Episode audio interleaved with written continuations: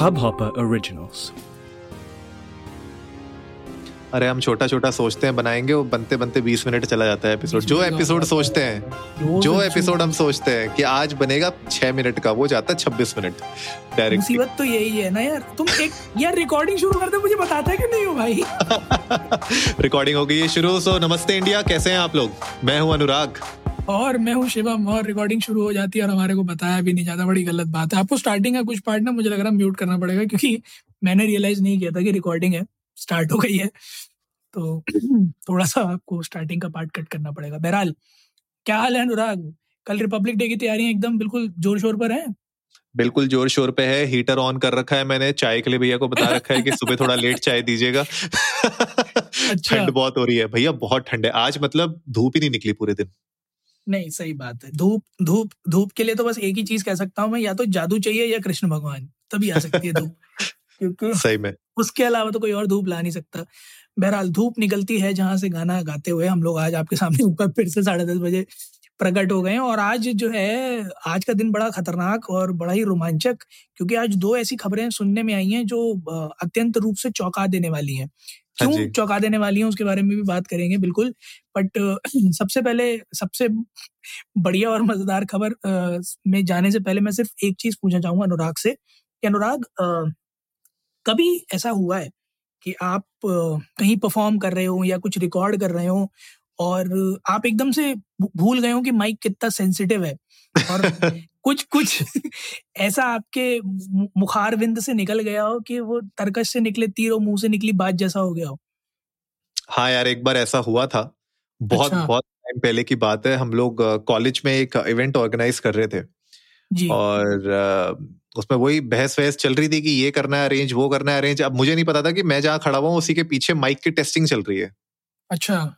ठीक है? अब आपको पता ही है पहले तो लगते थे बड़े बड़े एम्पलीफायर कॉलेजेस में। जी। अब आप मान के चलिए कि हम तो खुल के बोल रहे थे और वो खुल के जो बातें हैं वो पीछे माइक ने कैच कर ली और वो हमारे बड़े बड़े स्पीकरों में कम से कम जो है पचास साठ लोग खड़े थे वहाँ पे। सबको सुनाई दी सबको सुनाई अच्छा। दी। और खुल के खुल के बचे ये नहीं लेके आया वो नहीं लेके आया वो ये अबे वो टाइम पे ये नहीं आ रहा टाइम पे वो नहीं आ रहा बाकी वहाँ पे पीछे पचास लोग खड़े वो सोच रहे हैं क्या चल रहा है? अच्छा पहले किसी को समझ में नहीं आया कि क्या चल रहा है। जी। ठीक है पहले लोग समझ नहीं पाए कौन बोल रहा है ये। थोड़ी देर बाद उनकी नज़र गई स्टेज पे कि ये दो तीन लौंडे खड़े हुए हैं और यही बक रहे हैं और यही इन्हीं की आवाज़ आ रही है। तो उसके बाद फिर मतलब खैर उसके बाद जब तक हम घूमे पीछे तब तक तो माइक बंद कर दिया गया था। किसी और सज्जन ने हमारी मदद कर दी उनने माइक ही बंद कर दिया। लेकिन तब तक खैर तीर कमान से निकल चुका था और जिन जिन के लगना था लग चुका था। तो मेरे साथ कभी। ऐसा नहीं हुआ कि मैं माइक पे था। बट हाँ मैंने एक के साथ किया ज़रूर है ये काम। और कॉलेज की ही बात है। अच्छा। हाँ ऐसे ही बिल्कुल सेम इंसिडेंट्स और कॉलेज फेस्ट की बात है। तो एक हमारे सीनियर थे तो ऑडिटोरियम में अच्छा खासा जो है कवि सम्मेलन हमने ऑर्गेनाइज कराया था हम्म, बच्चों के बीच में।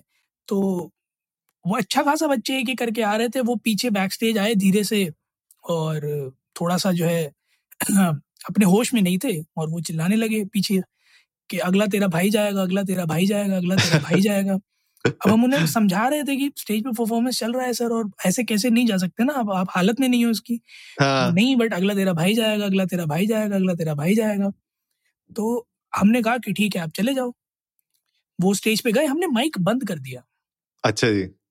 अब वो सुना रहे थे अब अब बेहोशी की हालत में आप आधे होश में थे तो कितनों को आवाज़ जाती तो दो चार आगे जो जज वज बैठे थे उन्हें समझ में आ रहा था बाकियों को पीछे नहीं आ रहा था तो पीछे से कोई चिल्ला दिया कि आवाज़ नहीं आ रही है। अच्छा। और हाँ और इन्होंने जो है मूड वैसा ही बनाया था कि ये कुछ अपशब्द बोलेंगे हमने तभी माइक ऑन कर दिया। ओह! टाइमिंग। और हाँ हमने तब माइक ऑन कर दिया। और इन्होंने अपशब्द बोले इस उम्मीद में कि माइक तो चल नहीं रहा है। बट बोलने के बाद इन्हें रियलाइज़ हुआ कि ऑडिटोरियम में सबने सुन लिया। आप यकीन मानिए उस आदमी ने अगले अगले पल में सिर्फ़ एक ही बात कही थी मैं अपनी पंक्तियाँ इसी बात से अंत करना चाहूँगा कि धन्यवाद। और स्टेज से नीचे उतर गए। कभी क- कभी निकाल दिया तुमने उसके अंदर से पूरा? हाँ तो उनके अंदर का सारा कवि निकल गया था। बाद में हॉस्टल पहुँच के जो है दो दो चार लोगों को लेके आए बड़े सीनियर्स को भी कि मेरे साथ बदतमीजी हुई ये है वो है। बट हमने उनको ये कहा कि देखो ऐसा है गरिमा जो थी आप आप ही ने भंग करी थी। तो थोड़ा सा भंग में रंग हमने भी डाल दिया और क्या हुआ? हम्म, सही सही। बहुत बढ़िया बहुत बढ़िया। ऐसे ही तो भंग में रंग थोड़ा सा हमारे जो भैया ने भी कर दिया जो भैया है बड़े कमाल के बट है ना? बिल्कुल बिल्कुल यार। पट्ट से बोलते थे टप से लग जाती लोगों के। सही बात है। तो बता दीजिए जरा सब जनता को कि आज जो भैया ने ऐसा क्या किया है जो सुर्खियाँ बटोर रहा है? सुर्खियाँ तो इस तरीके से बटोर रहे हैं कि यूएस प्रेसिडेंट जो बाइडेन पकड़े गए माइक में एक फॉक्स के फॉक्स न्यूज़ के रिपोर्टर को गाली देते हुए। और मतलब बड़े फनी फनी वे में गाली दी उनने ठीक है? अच्छा। ओ हाँ हाँ उनसे एक मतलब बहुत सिंपल सा सवाल पूछा गया। ऑब्वियसली जब आप प्रेस कॉन्फ्रेंस करते हैं तो जर्नलिस्ट का काम ही होता है कि थोड़ी बहुत उंगली करनी होती है आपको। जी। तो एक जर्नलिस्ट जो है फॉक्स न्यूज़ से उनने उनसे सवाल पूछ लिया। अच्छा। और इन्फ्लेशन के ऊपर एक सवाल था जिसका बाइडेन जी ने रिस्पॉन्ड रिस्पॉन्ड रिस्पॉन्ड बोल रहा था मैं रिस्पॉन्ड किया बहुत ही सरकास्टिकली उनको बोला कि हाँ यार that's a great asset more inflation ठीक है? और अच्छा। उसके बाद उसके बाद और उन्हें पता नहीं चला कि उनका माइक ऑन है और उन्होंने उसके बाद बोल दिया what a stupid son of a bitch ये बोल दिया वाह हाँ जी। बस छोटी सी बात। छोटी सी तो थी इससे ज़्यादा इससे बड़ी बड़ी तो हम लोग संसद में दिलवा देते हैं यार। मतलब ये तो कुछ भी नहीं था। इस इस बात के लिए इतना क्यों सनसनीखेज खुलासा हो रखा है? सनसनीखेज खुलासा इसलिए हो रखा है क्योंकि उन्होंने कुछ टाइम पहले जी। ठीक है उन्होंने कुछ टाइम पहले ऐसा कुछ तो बोला था अपने अपॉइंटीज को या जब अपने टीम के साथ उन्होंने बातें की होंगी कि उन्होंने ये कहा था कभी किसी को किसी जमाने में कि भैया अगर आप कभी भी मेरे साथ काम करोगे और आप अगर आप किसी अपने दूसरे कलीग को डिसरिस्पेक्ट करोगे या उनको कुछ अपशब्द कहोगे तो मैं आपको उसी वक्त उसी जगह फायर कर दूँगा। अच्छा। हाँ जी इतनी बड़ी बात उनने बोली थी किसी समय पहले। अच्छा। तो अब तो आज भैया तो ये तो ये तो ये तो कर्मा इज़ अ बिच हो गया भैया देखो। सही बात है। सही बात है। नहीं खैर हम कड़ी निंदा करते हैं इस इंसिडेंट की बट बिल्कुल जो बाइडेन जी के साथ भी हैं क्योंकि उन्होंने महज एक घंटे के अंदर ही उस रिपोर्टर को खुद ही फ़ोन करके कहा कि देखो दिल से लगाने की बात नहीं है थोड़ा फ्लो फ्लो में टंग ऑफ़ स्लिप हो गया थोड़ा सा है ना? हाँ। कुछ ऐसा पर्सनल ग्रज नहीं है कुछ नहीं है है ना? बिल्कुल तो बिल्कुल। उन्होंने बिल्कुल अपोलोजाइज किया है उसके साथ और यही सही तरीका भी था क्योंकि अब निकल चुकी है जो बात मुँह से उसको वापस तो लिया नहीं जा सकता बट हाँ सॉरी इज़ समथिंग जो आप बोलकर सामने ये दर्शा सकते हो कि इंटेंशनल नहीं था। वो फ्लो में निकल गया या किसी मोमेंट में आके हो गया एक जो चीज़ मुझे समझ नहीं आई वो ये है कि जिनको उन्होंने बोला हम्म, मिस्टर डूसी जो रिपोर्टर जी हैं वो उनके बड़े खास रहे हैं हमेशा बुलाते भी रहे हैं बाइडेन जी उन्हें और उन्होंने बाइडेन को बहुत लंबे समय से कवर भी किया है उनके सपोर्टर भी रहे हैं। तो बस मुझे जो एक चीज़ समझ में नहीं आई वो वो ये थी कि यहाँ पर वो वाला मोमेंट कैसे हो गया कि दुश्मन ना करे दोस्त ने वो काम किया है उम्र भर का गम हमें इनाम दिया है। क्योंकि इतने बड़े सपोर्टर को और एक ऐसे रिपोर्टर को जो आपके बारे में बोलता है आपका पक्ष लेता है हाँ। आपने बद्दी गाली दे दी? गीला करके मार दिया वहीं पे सबके मतलब सामने। बहुत ही ज़्यादा एकदम बिल्कुल पूछा मुँह पे पट। बहुत नहीं वो फिर उन्होंने तभी तो उनको फ़ोन करके यही बोला ना कि यार अब देख यार भाई भाई को गाली नहीं देगा तो फिर किसको देगा है ना? नहीं नहीं बिल्कुल तो सही बात है वही उन्होंने बोल दिया कि यार ये तो इतना ये तो हमारा प्यार है ये तो हमारा प्यार है ठीक है? तो वो फ़ोन करके उनको समझा दिया और वो भी शायद मान ही जाएँगे अब ऑब्वियसली क्या ही बोलेंगे वो प्रेसिडेंट को और कितना ही बोल लेंगे एक दो न्यूज़ खबरें छप जाएँगी जैसे हम खुद देख रहे हैं खबर वैसी छप जाएगी एक दो दिन तक उसके बाद सब मामला वैसे ही ठंडा हो जाना। तो जितनी भैया हाँ। कुछ नहीं मैं बस यही कहना चाह रहा था कि जैसे यहाँ की मीडिया गुण गाते रहती है लोगों की वैसे वहाँ की भी गाते रहती है तो कोई इतना बहुत ज़्यादा फ़र्क नहीं है उसमें। तो घूम फिर के बात यह है कि मामला तो सेटल हो ही गया लेकिन हाँ दिस इज़ रियली फनी कि आप आप स्टेज और आपके मुँह से इस तरीके की बातें निकल जा रही हैं वो भी गाली गाली गलौच कर रहे हैं तो क्या कर सकते हैं खैर। मामले सेटल और ठंडे पड़ जाते हैं से मुझे याद आया, हमारी दूसरी खबर बिल्कुल कोरिलेटेड है। अचानक से आपने कोरिलेट कर ही दिया मामले ठंडे पड़ने से कि उड़ती उड़ती आई थी कहीं से, किसी ने ट्विटर पर डाला था एक बंदे ने कि मैं चाहता हूँ कि मेरी गैराज में जो पहली गाड़ी खड़ी हो वो ओला इलेक्ट्रिक हो। और उस पे हमारे भावेश भाई जो है वो एकदम कूद पड़े फ़ोटो डाल करके बोले हाँ ये कंसेप्ट ओला है और ये आएगी आपके घर में जल्दी। प्रॉमिस भी किया 2023 तक का। लोग बड़ा बैकस्लैश कर रहे हैं उनको कि पहले तुम अपने स्कूटर तो बेच लो। गाड़ी बेचोगे है ना? और जो कि सही बात भी है अपने प्रोमिस ये ओवर प्रोमिस अंडर डिलीवर चल ही रहे हैं ऑलरेडी है ना? तो कंसेप्ट हम्म। कार जो निकाली है वो देखने में तो किसी हॉट व्हील्स की गाड़ी से कम नहीं लगती जैसी फ़ोटो पड़ी। मैं मैं बहुत ऑनेस्टली बताऊँगा। और मतलब अगर अगर ऐसा है तो ये डिज़ाइन बहुत अमेजिंग है क्योंकि ओरा एस वन का भी हमने डिज़ाइन देखा था बड़ा यूनिक सा निकल के आया था। तो अगर ये डिज़ाइन है तो definitely one of a kind और बड़ा अच्छा डिज़ाइन है। But the only question that I have right now is कि क्या ओला अपने स्कूटर्स की प्रोडक्शन मैच करा चुका है या उसको एक्सीड करा चुका है क्योंकि अगर अब वो कार सेक्टर में आने की सोच रहा है अपनी वो जो ड्रीम फैक्ट्री है फ्यूचर फैक्ट्री है उसके बेसिस हम्म। पर तो हम्म। जितने हमारे पास खबरें हैं उस हिसाब से वो लेवल ऑफ़ प्रोडक्शन अचीव तो एस वन का और एस वन प्रो का हुआ नहीं था तो how are they planning to release Ola electric in 2023 that's the first question second कि चार्जिंग स्टेशन ओला के मुझे दिल्ली में अभी तक नज़र नहीं आए हालाँकि दिल्ली हम्म, में लॉन्च हो हम्म। चुके हैं बट दिल्ली में मुझे ओला इलेक्ट्रिक का कोई भी उस चेन का नज़र नहीं आया। तो अच्छा। Instead of focusing on having new products what is the vision of Ola right now to expand their electric web क्योंकि वो होना बहुत ज़्यादा ज़रूरी है। बिल्कुल बिल्कुल। देख सबसे पहले देखो ये जो स्टेप्स आपने स्टेप्स की बात की मैं बताता हूँ जो सबसे पहला स्टेप है to have a haircut like Elon Musk और वो उनने ले लिया है। अगर आप उनकी फ़ोटो देखोगे तो हेयर कट उनका बिल्कुल इलॉन मस्क जैसा दिख रहा है। आज से मतलब पाँच छह साल पहले इलॉन मस्क का ऐसा हेयर कट हुआ करता था। मस्त बिल्कुल छोटे छोटे बाल खड़े खड़े बाल बिल्कुल इलेक्ट्रिक शॉक लगे हुए। वैसे हो रखे हैं बिल्कुल छोटे छोटे प्यारे क्यूट से लग रहे हैं भावेश। लेकिन हाँ जो आप पॉइंट यही कह रहे हो कि ये बहुत ही इंपॉर्टेंट है कि वो लोग अपना पहले टू व्हीलर्स में एक स्टैब्लिश कर लें अपने आप को as a strong player in the EV market क्योंकि इसी वजह से आप देखेंगे कि बहुत सारे प्लेयर्स पहले टू व्हीलर से शुरू करते हैं because that is comparatively an easier target to crack and आप अगर पैसेंजर व्हीकल में आते हैं, वैसे ही passenger vehicle vehicle in India is not a very huge sector ठीक है? साढ़े तीन मिलियन या चार मिलियन की मार्केट है।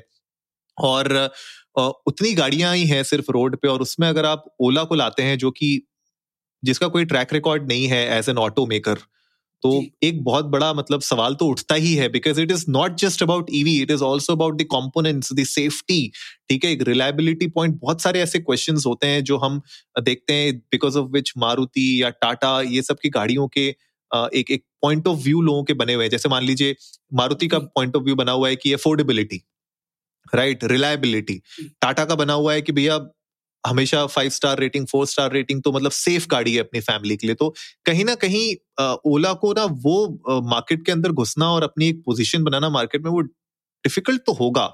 लेकिन वही बात है कि अगर आप बोल रहे हैं कि अगले तीन से चार साल के अंदर आप इस तरीके की गाड़ी जो हम देख पा रहे हैं आज इंटरनेट पे जो इतनी फ्यूचरिस्टिक दिख रही है इतनी अमेजिंग दिख रही है अगर वो आप ला सकते हैं तो भैया मैं तो सपोर्टर हूँ बिल्कुल हंड्रेड परसेंट सपोर्टर हूँ लेकिन जैसे शिवम ने अभी बताया कि आप पहले जो ऑलरेडी प्रॉमिस कर चुके हैं, उसको तो डिलीवर करिए, उसके बाद अपने नेक्स्ट प्रोजेक्ट की तरफ़ जाइए। ऑफ़ कोर्स आप पैरेलल प्रोजेक्ट्स रख सकते हैं।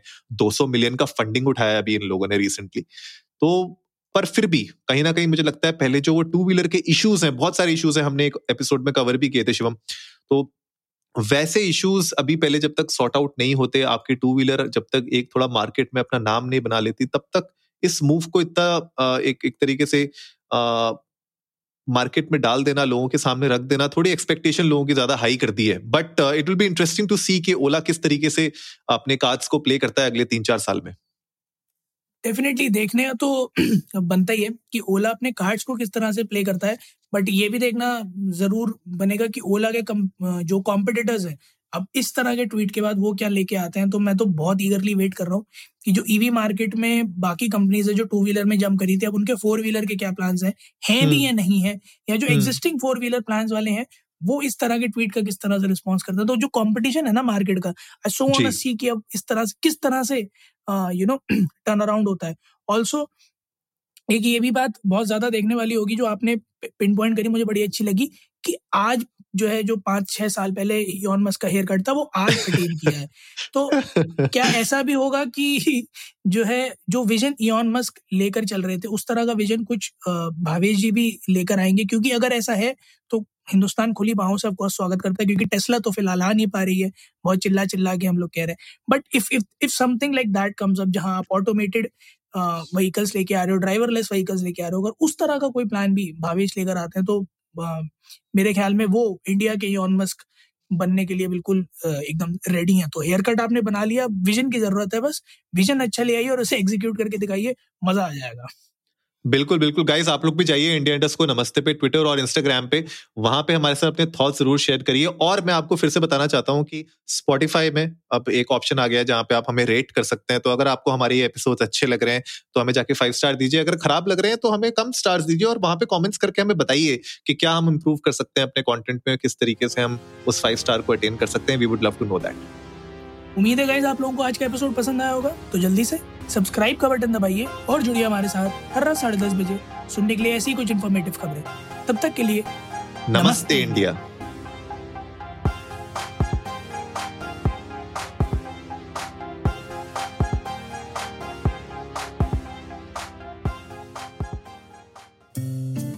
इस हब हॉपर ओरिजिनल को सुनने के लिए आपका शुक्रिया। अगर आप भी अपना पॉडकास्ट लॉन्च करना चाहते हैं तो हब हॉपर स्टूडियो वेबसाइट पे रजिस्टर करें और एक मिनट के अंदर अंदर अपना खुद का पॉडकास्ट लॉन्च करें। यही नहीं स्टूडियो देता है आपको पूरी आज़ादी कहीं भी, कभी भी अपना पॉडकास्ट लॉन्च करने की सिर्फ़ तीन आसान स्टेप्स में। तो साथ में अपना पॉडकास्ट शुरू करने के लिए तैयार। Just hop on Hubhopper simply content